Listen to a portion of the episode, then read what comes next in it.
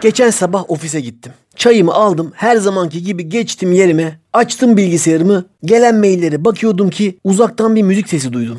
Ses biraz daha devam edince bu gelen sesin kasap havası olduğunu fark ettim. Bu bildiğin kasap havasıydı. Dın dın dın dın dın dın dın dın dın dın dın dın dı. Ama bizim ofiste ne işi vardı? Görünürde bir düğün falan da yoktu. Dedim Allah Allah ben yanlış duyuyorum herhalde. Ama yok ya kasap havasıydı. Çünkü ben kasap havasını nerede duysam tanırımdı. Peki nereden geliyordu diye etrafa bakmaya başlayınca bu sesin benim karşımda oturan iş arkadaşımın kulaklığından geldiğini fark ettim. Çok ciddi bir yüz ifadesiyle bilgisayar ekranına bakıyor bir şeyler okuyor gibiydi. Ama aynı anda da yüksek sesle kasap havası dinliyordu. Tam karşımda olduğu için bilgisayar ekranını göremiyordum. Dedim herhalde Covid'den dolayı yapılmayan düğünlere bir özlem duydu. Canı halay çekmek istedi ve açtı YouTube'dan bir düğün izliyor. Bu merakımı gidermek için ellerime dezenfektan sıkma bahanesiyle arkasından geçip ofisimizde dört tane olan hijyen noktalarından birine yöneldim ki bir de ne göreyim dostlar. Çocuk normal çalışıyordu. Maillerine cevap yazıyordu. Düğün filan izlediği yoktu. Yani kasap havası müziğini dinlemek bilinçli bir tercihiydi. Hatta bu bir tercih değil, yönelimdi. Arkadaş kendi hür iradesiyle, rızasıyla, kimsenin tesiri ve etkisi altında kalmadan sabahın 8'inde kasap havası dinliyordu. Bazı şarkılar vardır. Dans etmeden pek dinlenmez. Mesela kasap havası, mesela damat halayı ya da ne bileyim eğer Yeniçeri değilseniz açıp da sabahın 8'inde Mehter Marşı dinlemezsiniz. Ben yıllarca böyle düşünmüştüm. Ama bu karşılaştığım olay o zamana kadar ki ezberlerimi bozdu. Demek ki böyle şeyler olabiliyormuş dedim. Ama yine de kendi kendine şu soruyu sormadan da edemedim. İnsan sabahın 8'inde kasap havası dinler mi ya?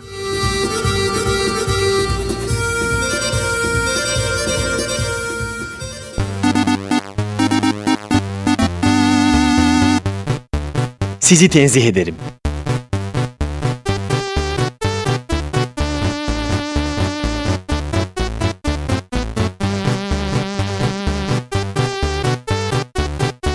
Gölgesinden korkan bir radyo programı.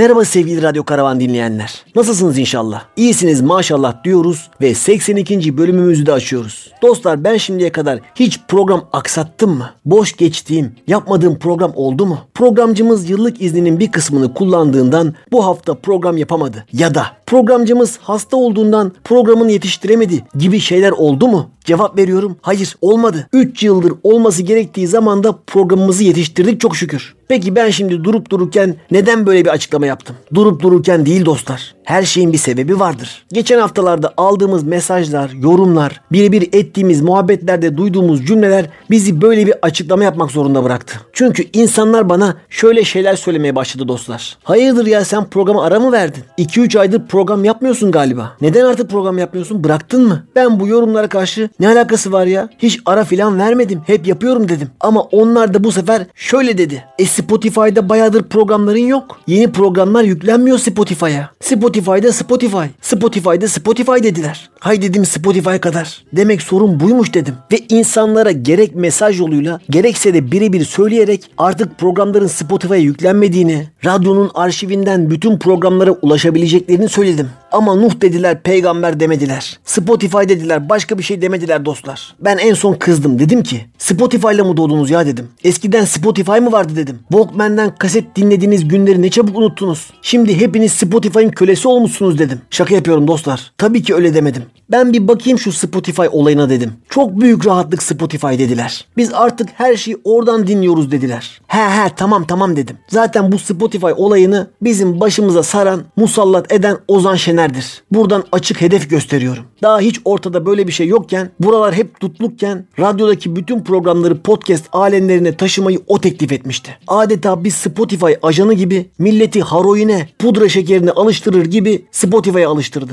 Artık programlar Spotify'a konulmayınca da Millet de haklı olarak Spotify krizine girdi. Herkes elini kolunu Spotify'a kaptırmış bir kere. Spotify'a yüklenmeyen programlar adeta yok hükmünde sayılıyor artık. Ben de bu işi bir araştırayım dedim. Daha doğrusu araştırmaya üşendiğimden başka bir Spotify ajanı olan Emre Umur Bilir'e sordum. Dedi 6 euroya bir ayda 100 saatlik podcast yükleme hakkı veriyor dedi. 18 dolara ayda 500 saat yükleyebiliyorsun dedi. Dedim hop bir de buna para mı vereceğiz dedim ya. Tabi vereceksin lan. Ne sandın lan tam dedi. Tabii ki öyle bir şey demedi dostlar. Bedava istiyorsan 5 saatlik podcast yükleme hakkı veriyorlar dedi. Tamam ben onu alayım o zaman dedim. Eğer programlarda bir saati geçirmezsem son 5 bölümü koyarım. Hem milletin gönlü olur rahat rahat dinlerler hem de ben artık şu üzerimdeki Spotify baskısından kurtulurum dedim. Gittim üşenmedim. Sizin için son 5 bölümü Spotify'a yükledim dostlar. Bu kıyamı da unutmayın. Spotify'da bizim programın ismiyle arattığınızda son 5 bölümü bulursunuz. Gerçi Spotify meftunları bizim program 3 ay önce bitti bitti sandıkları için bu konuşmayı duyamayacaklar. Ama duyanlar duymayanlar anlatsın bir zahmet. Her şeyi de benden beklemeyin. Bu konular hakkında düşünürken dedim acaba ben de bir Patreon hesabı açıp birinci bölümden son bölüme kadar bütün programları koysam mı? Ama sonra sizden korktum dostlar. Siz kesin ulan yavşağa bak ya adam olmuş da Patreon sayfası açıyor.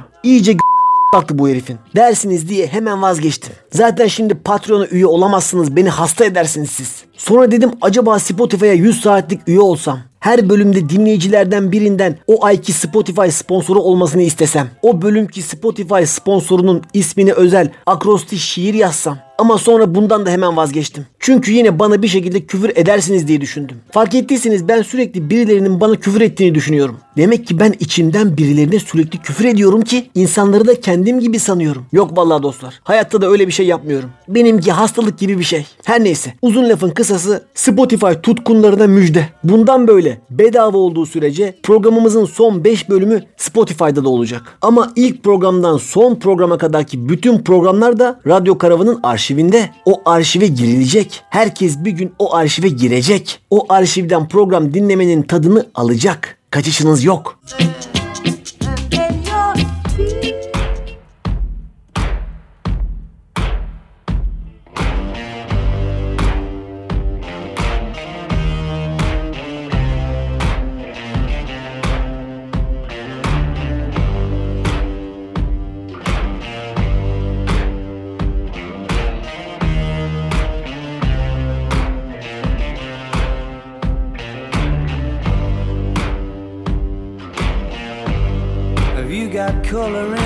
cheeks.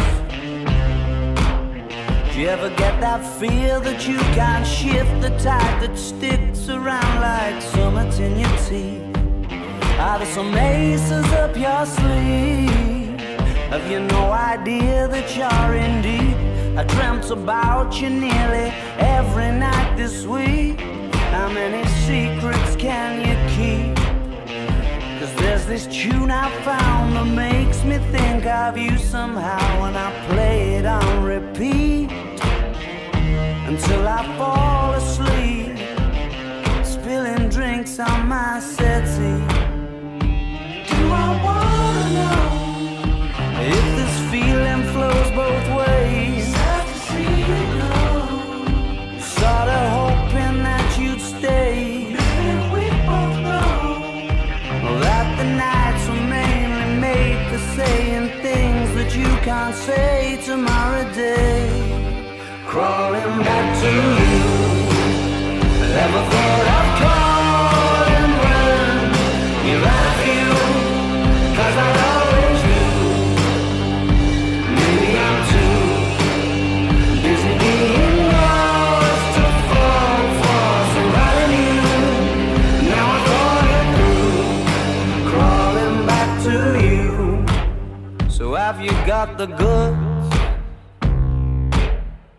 Been wondering if your heart's still open, and if so, I wanna know what time it should.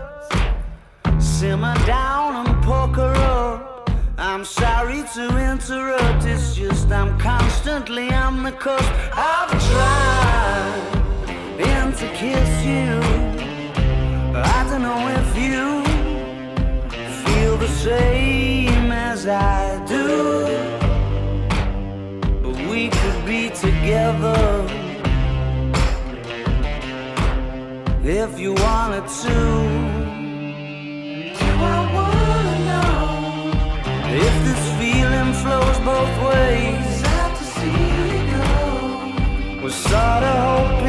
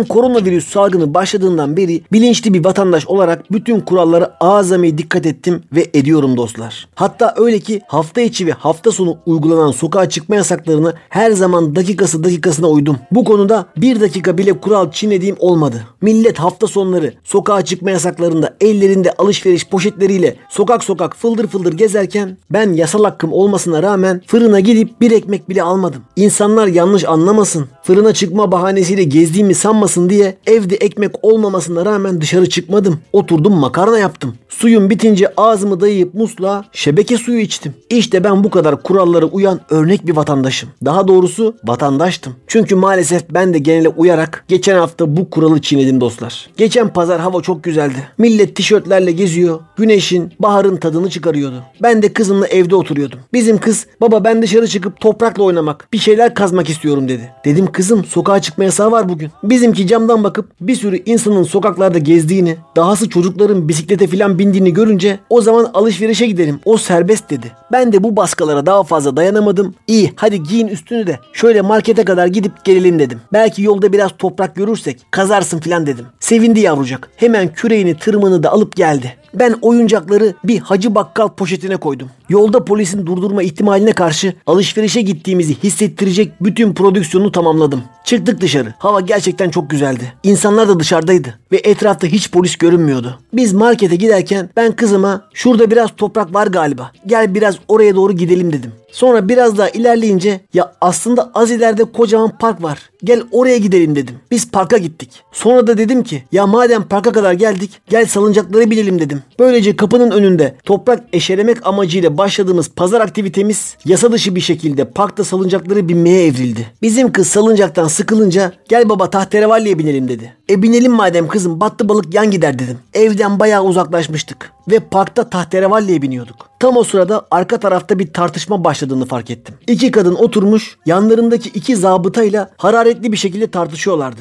Eyvah dedim. Zabıta parka baskın yapmıştı. Tartışma harlanınca zabıtalardan biri elindeki tablet bilgisayardan bazı tuşlara basarak bir şeyler yapmaya başladı. Eyvah dedim bunlar ceza kesmeye gelmişler. Sonra o iki zabıtadan biri bizim olduğumuz yere doğru gelmeye başladı. İyice yaklaştı. Biz hala tahterevallideydik. Zabıta dibimize kadar girip bizden mantıklı bir açıklama isteyen gözlerle yüzümüze bakınca ben de elindeki hacı bakkal poşetini havaya kaldırıp biz alışveriş yapıyoruz dedim. Adam baktı baktı. Hayır alışveriş yapmıyorsunuz dedi. Adam çok haklıydı dostlar. Gerçekten de alışveriş yapmıyorduk. Zira tahterevallinin üstündeyken alışveriş yapmamız pek olası görünmüyordu. Sonra söylediğim şeyin saçmalığından panikleyip Gel kızım gidelim dedim. Hemen çocuğu kucağıma alıp oradan hızlı adımlarla uzaklaştık. Bir de ben o panikle Hacı Bakkal poşetini elinden düşürdüm. İçinden kürekler, tırmıklar filan yerlere saçıldı. Bir de eğilip onları topladım filan tam bir rezalet. Sonra biz zabıtadan koşarak kaçtık. 5 yaşındaki çocuğuma çok güzel örnek oluyordum. Çocuk daha önce defalarca sokağa çıkma yasaklarında annesiyle dışarı çıkmış. Başına hiç böyle bir şey gelmemişti. Ne zaman ki babasıyla çıktı 5 yaşında kanun kaçağı oldu yavrucak. Bir de öğrenmiş çocuklara ceza kesmiyorlar ki baba diyor. E kızım sana kesmiyorlar da bana kesiyorlar onu ne yapacağız?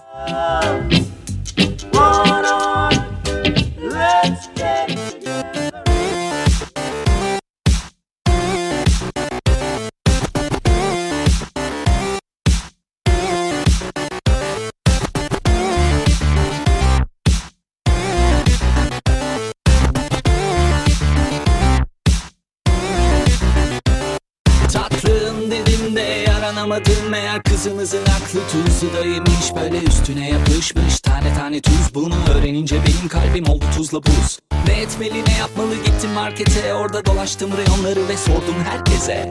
Nerede bulabilirim o çıbıklı şeyden? Pinokyo'nun çıbığı değil çıbık krakerden. Çıbık. İşte geldi kapına. Elma dersem çık marmut dersem çık. Çıbık. Na na na. Benim rapim komik. Beğenmezse başkasını yazarım ona. Çıbık işte geldi kapına Elma dersem çık marmut dersem na na Benim rapim komik beğenmezse başkasını yazarım ona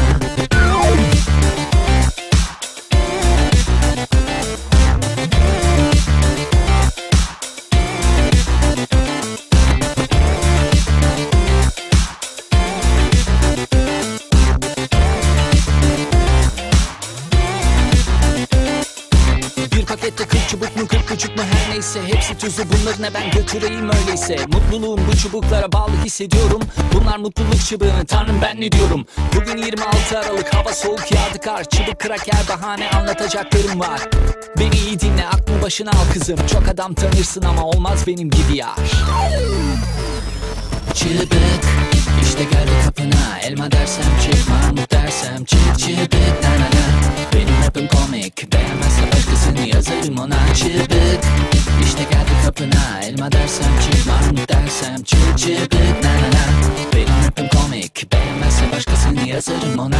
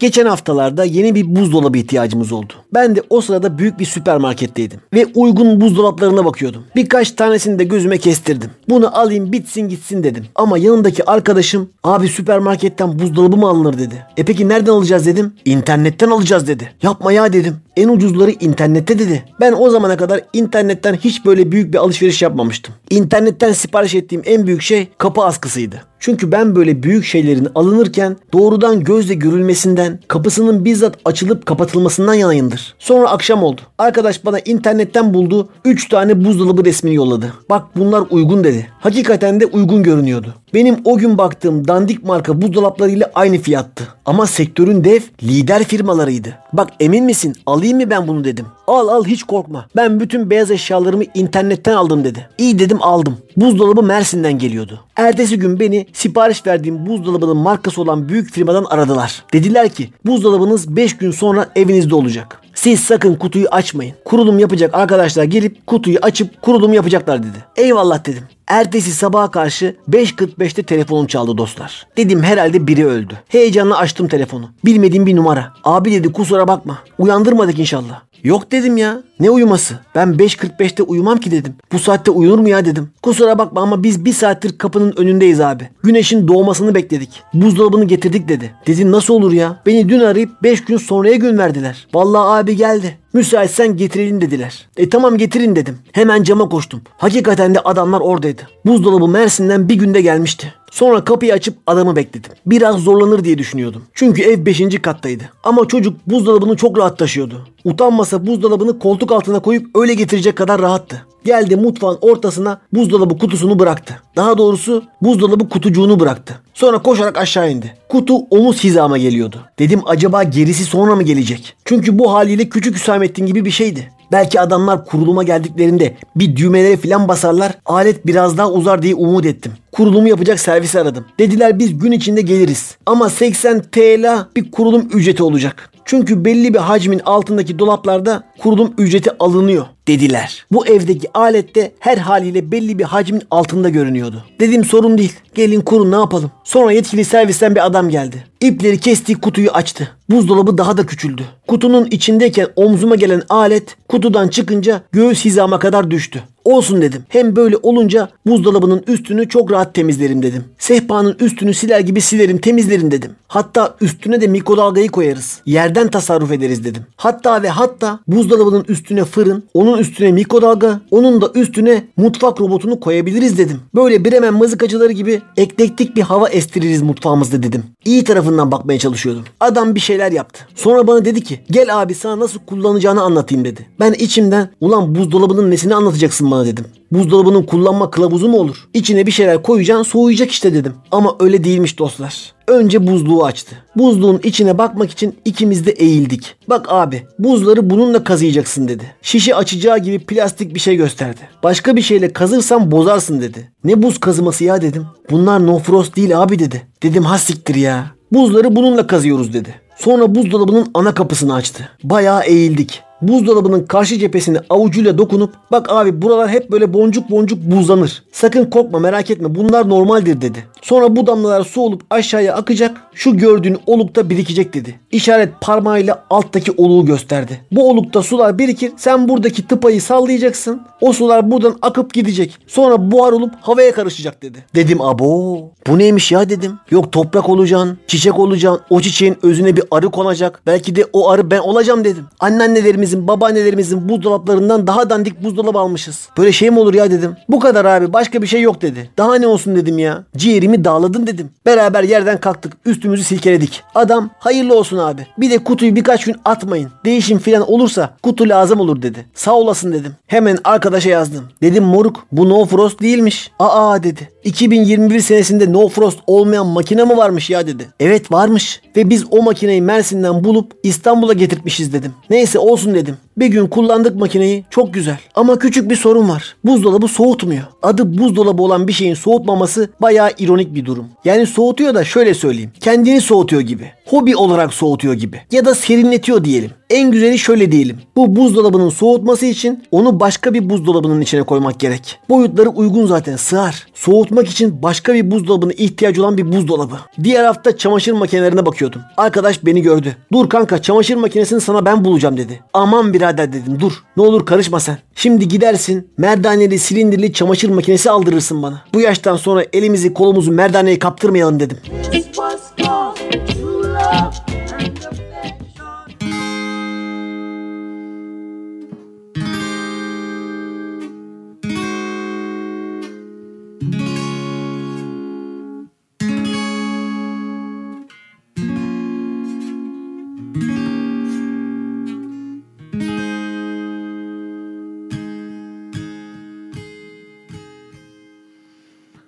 Ne güzel sürpriz bu böyle.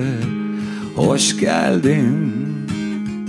Boş ver çabalama konuşmak zorunda değilsin. Hem hareketlerinden Küçücük mimiklerinden Kalbini okurum ben Bütün gün yataktaydım yüzümde yastık izi. Seninse geçmişinde binlerce ağır yenilgi. Çok şaka yaptıysam aslında korktuğumdan Beni zaten tanırsın sen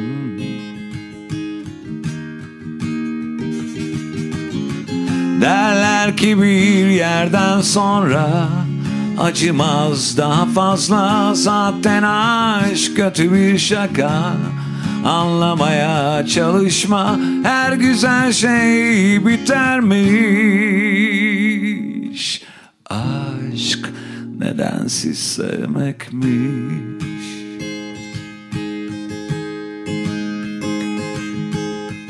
Kulağımda gürültüler uyurken televizyon açık kalmış.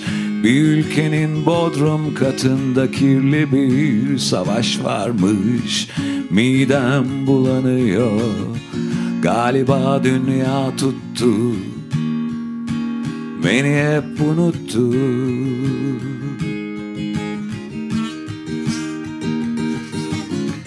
Derler ki bir yerden sonra acımaz daha fazla. Zaten aşk kötü bir şaka. Anlamaya çalışma. Her güzel şey bitermiş. Aşk nedensiz sevmekmiş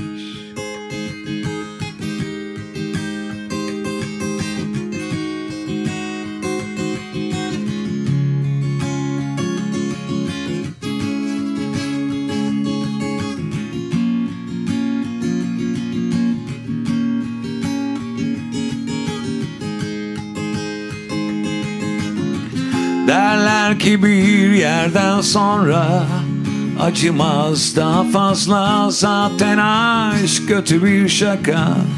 Anlamaya çalışma. Derler ki bir yerden sonra acımaz daha fazla. Zaten aşk kötü bir şaka. Anlamaya çalışma. Derler ki bir yerden sonra Acımaz daha fazla. Zaten aşk kötü bir şaka.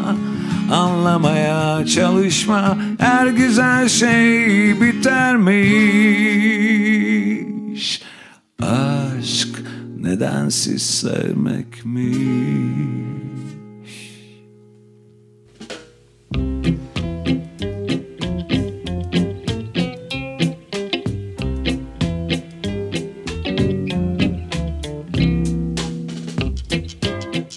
Az önce size 5. katta oturduğumuzu söyledim. 5. katta oturmak sorun değil de asansörsüz bir apartmanda 5. katta oturmak biraz sorun. Hatta o da bir noktaya kadar hoş görülebilir de apartman kapı otomatiğinin çalışmadığı bir apartmanda 5. katta oturmak biraz sorun dostlar. Yani şöyle diyeyim. Bir siparişiniz geldiğinde telefonla sizi arıyorlar. Siz 5 kat aşağı iniyorsunuz. Alacağınızı alıp 5 kat yukarı çıkıyorsunuz. Hadi bunların hepsini bir şekilde sineye çektiniz diyelim. Ama kapı otomatiği çalışmayan asansörsüz, aynı zamanda lambaları sensörsüz bir apartmanda 5. katta oturmak biraz koyabilir. Çünkü 3. katın ortasında elinizde bir şey varken zifiri karanlıkta kalmanız çok muhtemel. Çünkü hiçbir insan evladı özel bir iddiaya girmediyse 5 katı tek ışık zamanında çıkamaz. Mutlaka o apartman ışığına bir kez daha basması gerekir. Ve bu zifiri karanlığa yakalandığı yer 3.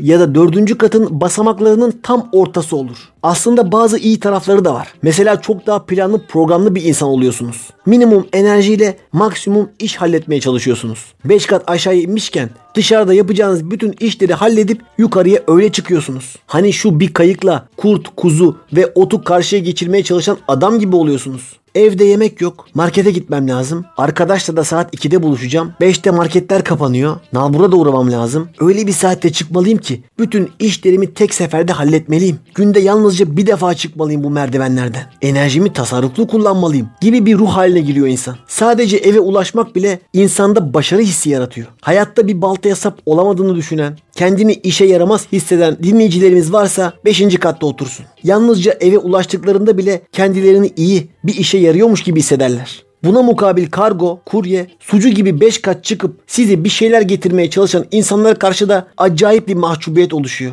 Adam nefes nefese kan ter içinde 5 kat çıkınca getirdiği ürünün iki misli bahşiş verme ihtiyacı duyuyorsunuz. Bu yönüyle de insanı eli açık, alçak gönüllü ve mahcup bir insan haline getiriyor. Kamil insan olmak isteyenlerin buluşma noktası 5. kat diyebiliriz. Geçen gün bir kurye çocuk geldi. Nefes nefese.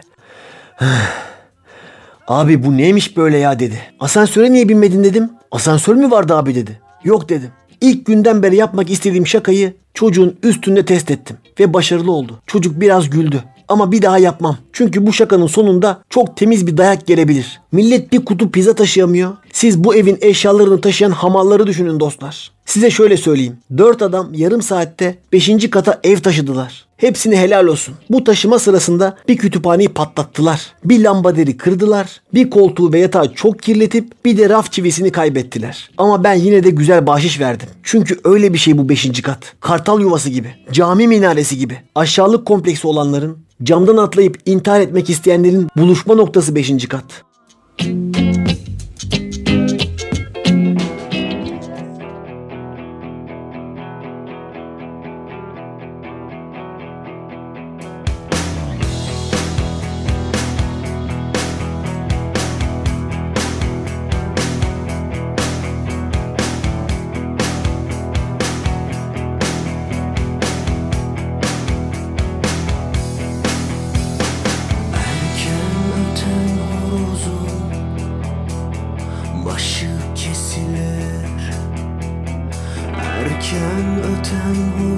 Bu sesi kesilir. Binlerce güzelden biri seçilir. Binlerce güzelden biri sevilir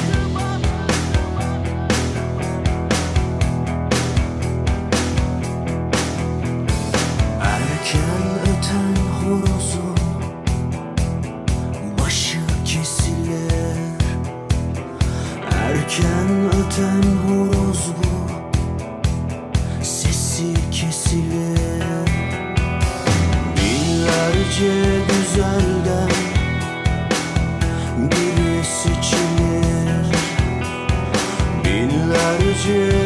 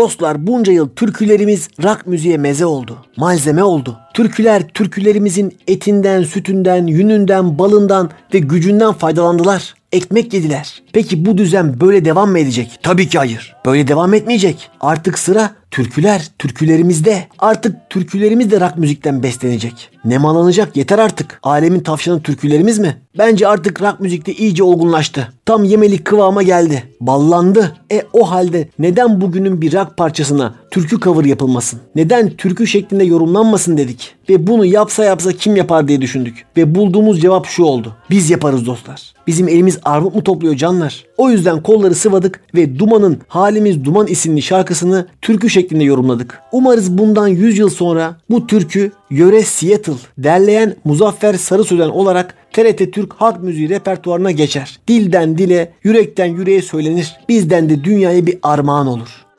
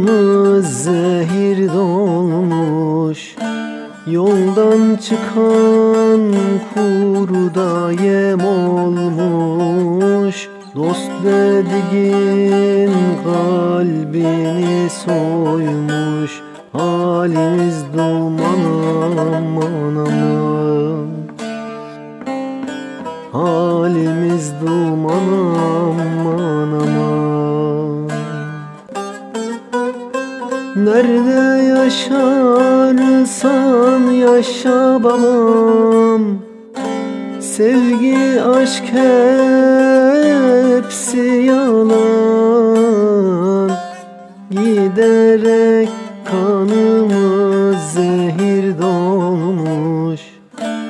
Yoldan çıkan kurda yem olmuş Dost dediğin kalbini soymuş.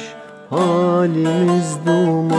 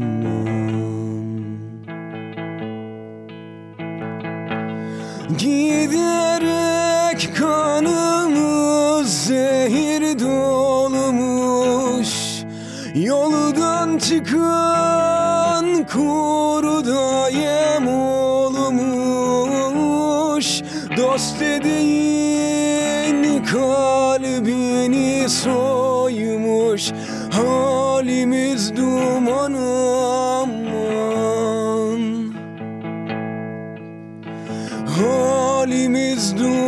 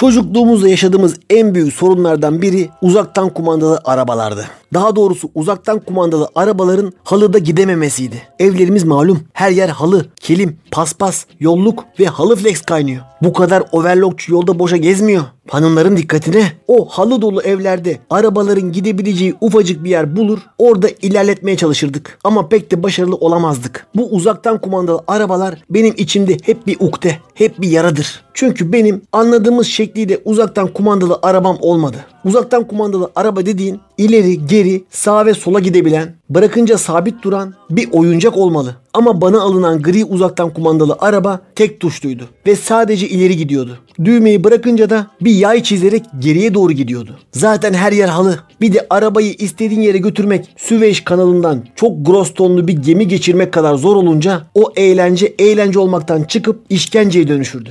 Arabanın tekerlekleri çok küçük olduğundan halıda ilerleyemediği gibi bir de yerdeki bütün tozu, kiri, saçı çekerdi. 10 dakikalık sürüşten sonra bir saat tekerleklerden saç çıkarmaya çalışırdık. Onlar da bir türlü çıkmazdı. Geçen gün kızım harika bir şey söyledi ve doğum gününde uzaktan kumandalı araba istediğini beyan etti. Oy dedim sen ne diyorsun ya? Bu isteğe ben ondan daha çok sevindim. Çünkü senin araban benim arabamdır. Hemen internetten arabalara bakmaya başladım. Kızım daha çocuksu şeylere yönelirken ben onu kendi beğenilerin doğrultusunda yönlendirmeye çalıştım. Bak kızım bu daha güzel. Halıda takılmaz bu. Her yere gider. Bak ışıkları da varmış. Bak takla da atıyormuş. Bak ne de güzelmiş diye en son kendi beğendiğim arabayı kızıma da beğendirmeyi başardım. Sonra fikri değişmesin diye de hemen sipariş verdim. Araba bir geldi. Allah Allah dostlar. Araba yanıyor çılgın atıyor. Bir taklalar, bir akrobasiler harika bir şey çıktı ya. Halıda yollukta bir gidişi var. Neredeyse duvara tırmanacak ya. Tam bir otoban faresi. Ama tabii kızım bana arabayı vermedi. Ver kızım oynayayım biraz diyorum. Yok diyor. Ya biraz daha bir tur atayım diyorum. Yok diyor. Nuh diyor peygamber demiyor. Bana arabayı vermedi. Duvarlara çarpa çarpa sürdü arabayı. Birkaç gün sonra hevesi geçti. Sonra bir gün ben o evde yokken aldım arabayı.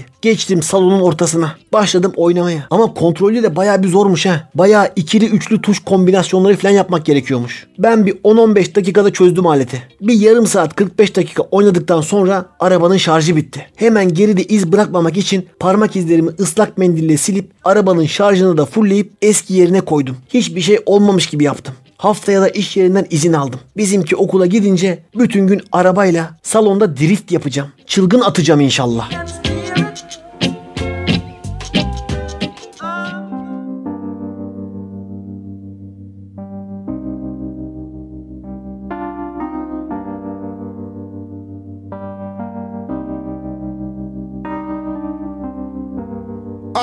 I see is my newfound friend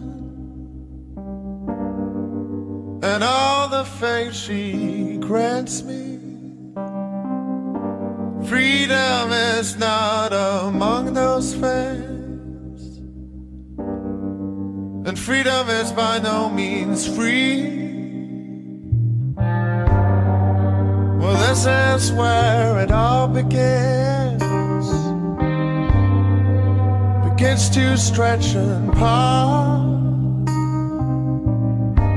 If we were to be changing things, I wouldn't know where to start. I just want to sail away.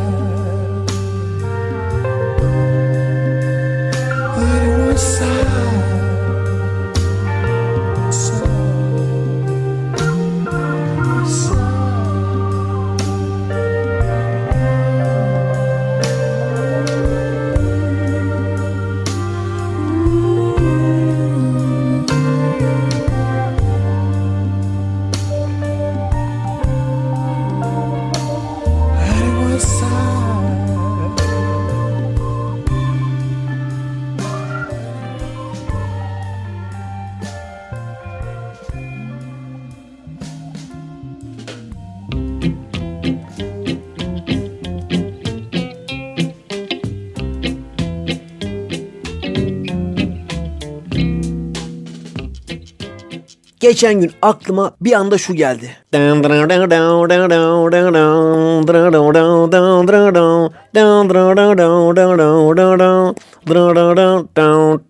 Bir insanın aklına durduk yere böyle bir şeyin gelmesi pek hayra alamet değildir dostlar. Sağlıklı bir insanın aklına bir anda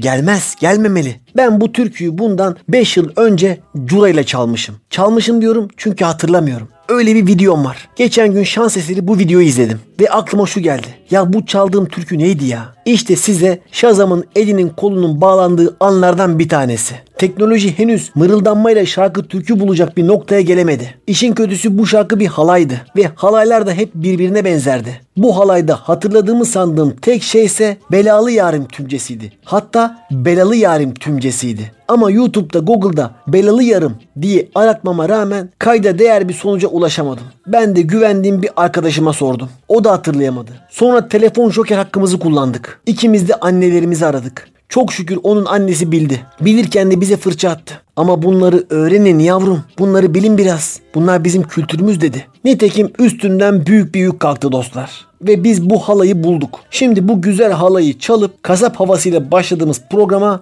Bitlis'in önünde bağlarla noktayı koyuyoruz. Bu bölüm halaydan göründü. Programı kapatmadan önce de bu bölümün sponsoru Adobe Creative Cloud'a başka bir deyişle Adobe Creative Cloud'a teşekkür etmek istiyoruz. Çünkü eskiden Adobe'dan lisanslı program kullanmak için bir kere satın almak yetiyordu. Ama şimdi bu lisansı her sene yenilemeniz gerekiyor. Ve bu işlemi kredi kartıyla yapmanız gerekiyor. Belki bireysel olarak çok sorun olmaz. Ama benim çalıştığım yer gibi devlet dairelerinde bu işler çok uzun sürer. Yazı işlerine gider, oradan gelir, imzalanır, teklif alınır, kurullarda değerlendirilir, toplantılarda konuşulur falan filan derken sonra ödemenin nasıl yapılacağı araştırılır ve o bürokrasi uzadıkça uzar. Benim de kullandığım programların lisans süresi bittiği için onların yenilenmesini bekliyorum. Beklerken de aklıma bir şeyler geliyor. Yazı yazıyorum, not alıyorum. O yüzden bu bölümdeki sponsorumuz Adobe Creative Cloud'a tekrar teşekkür ediyoruz.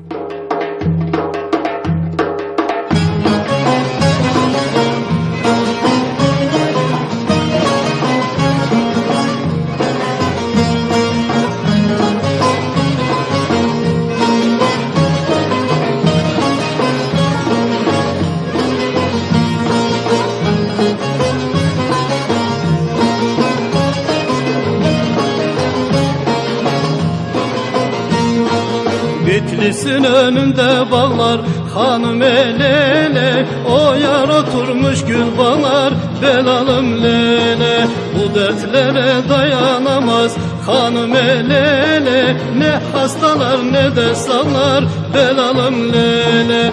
Bu dertlere dayanamaz hanım elele Ne hastalar ne de sağlar belalım lele. Vay hanım hanım hanım hanım Hanım elele sensin benim yar dermanım belalım lele Vay hanım hanım hanım hanım hanım elele sensin benim yar dermanım belalım lele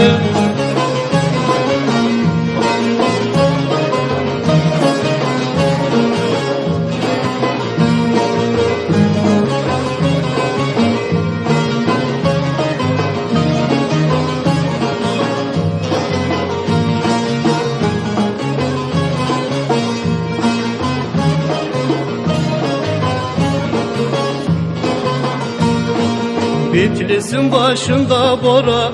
Hanım elele Cahil idim düştüm tora. Belalım lele Beni tora düşürenler. Hanım elele Dilerim yansınlar nara. Belalım lele Beni tora düşürenler Hanım elele Dilerim yansınlar nara Belalım lele Vay hanım hanım hanım hanım Hanım elele Sensin benim yar dermanım Belalım lele. Vay hanım hanım hanım hanım Hanım elele Sensin benim yar dermanım Belalım lele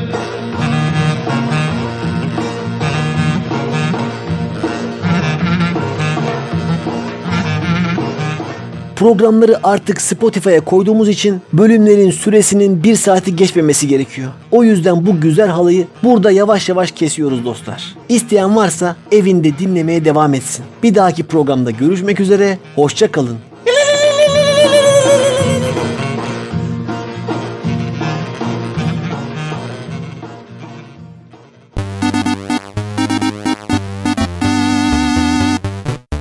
Sizi tenzih ederim.